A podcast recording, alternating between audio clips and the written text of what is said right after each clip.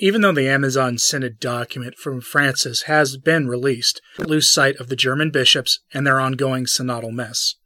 The Ukrainian bishops of the Latin Rite, who are closely affiliated with the Polish minority of the Ukraine, have issued a fraternal correction to their German brother bishops, and they don't pull any punches. In fact, they pull so few punches that I need to be careful with the language they use in the correction to comply with the sensibilities of this platform. So I'm going to modify some specific terms they use to convey the message they want the Germans and you to hear. Don't worry, you'll be able to understand it's the usual kind of lingo I use. The full document hasn't been translated into English fully, but what we have makes their case pretty clear.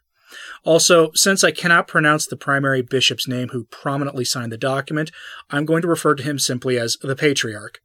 This might shock you, but I do get tired of pronouncing mispronouncing names sometimes. And for those who aren't aware, this is about the German Synod that's ongoing. I've done a few videos on this. If you want uh, a reference to them, I can happily provide them if I notice your comment. So please, without further ado, here is the fraternal correction offered to the German bishops by their ecclesiastical brothers in the Ukrainian Latin Rite of the Catholic Church. Now, there isn't a full letter available, so I'm going to read the excerpts provided by several Catholic outlets. The bishops begin their fraternal correction by addressing the Germans' weird push to embrace the James Martin agenda, which they may start calling the Berlin lifestyle if they continue on this path.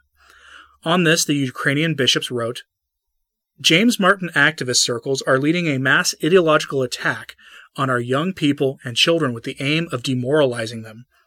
The above mentioned organizations justify and support their activities and their propaganda, among other things, with the new view of the German episcopate.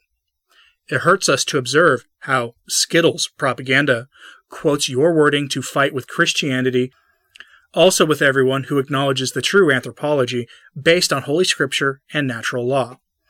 Some of our faithful, who themselves carry the burden of James Martin attractions and other wounds in the sexual sphere, learning of the statement of your commission for the family, feel powerless in the fight for a chaste life. In other words, the position of the Germans is undermining the purity of those who want to embrace a life of purity and chastity, and as such threatens the salvation of those who carry the, that particular cross, and resist the temptations they face instead of following James Martin's pied pipings into deep sin. If you're not aware, the German bishops are looking to change the most basic fundamental elements of Catholic morality. But the problem isn't limited to those with that sort of affliction. The Germans have sought to overturn theology of the body, humanae vitae, and casti connubii, which together represent what was the mainstream Catholic view on marital morality. The German bishops are looking to change the moral teachings of the Church related to reproduction. This, of course, the Ukrainian bishops find objectionable. So they write Married couples opposed to the contraceptive mentality of this world, as well as open to the gift of life, feel deep doubt about after reading your opinions about birth control. The Ukrainians are, however, very upset with the Germans because the effect their writings are having is to embolden the Orthodox and Protestant enemies of the Church. In other words, of the in the words of the Ukrainians, they write, "Some of our faithful suffer the claims and even accusations of other Christians that the Catholic Church is departing from the truth revealed by Christ. Some Protestant communities accuse us of infidelity to the Word of God, and our Orthodox brethren of infidelity to tradition. Why? Because they see your position not as your private teaching or even as the separate path of the Church in Germany, but as the position of the whole Catholic Church. Look, anyone who defends the faith publicly knows that the Ukrainians are right on the score. How many times have you had a Protestant or an Orthodox Christian throw the words of the Germans or of Francis in your face when they try to get you to apostatize? It happens all the time, and frankly, the Ukrainian bishops know this, and they understand that it is their duty to defend their flock from the predations of outsiders who would get them to leave the only faith that saves. The Germans are, in their estimation, giving aid and comfort to those outside the church who seek to steal souls away. It all comes from a desire to be liked by the world. Rather incredibly, the Ukrainian bishops hit the nail on the head when they describe this temptation as the desire to be liked by the world when they compare it to the Hebrews of the Old Testament and the repeated breaking of the Old Covenant. This culminated in the final breaking of the Old Covenant when, Christ our Lord incarnated and was rejected by his people. The Ukrainian bishops wrote, quote, How many times did the chosen people of both the Old and New Testaments experience this temptation? It seems to me that what strongly influences the thinking of some Catholics in Germany and other countries, strongly affected by the secularization, is the environment in which they find themselves. It is a society which has lost real contact with faith in God. That means they understand their work, rest, health, illness, death, love, marriage, sex and sexuality, education, apart from gospel revelation. Christian proposals for life seem too marvelous, too beautiful, unrealistic, impossible to practice in this world we live in. People try to adapt teachings and rules for life to the society in which they live. This is the secularization of the world infiltrating the church, and they rightfully call it out here.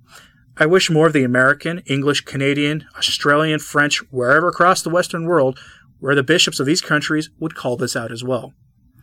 The patriarch said that the earliest Christians had the power of the risen Christ, which helped them set aside their old and unhappy lives. Their belief in God infected others and slowly changed society. The patriarch says he joyfully upholds the traditional morality of the church and cites the theology of the body of John Paul II.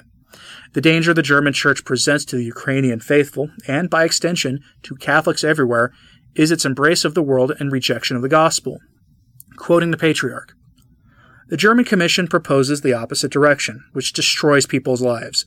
It closes them to the love brought to us by Jesus Christ. Without this love, men cannot be happy. This is an understatement, to put it mildly. Christ offers us liberation from the slavery of our passions if we will let Him do the work needed in our lives to free us. Yes, the path offered by the German bishops is a little different than that of the world, and anyone with any semblance of the Catholic faith understands this. The Patriarch hopes that other bishops' conferences in, around the world will also offer the German bishops fraternal correction and thinks that the Ukrainians might inspire them to action.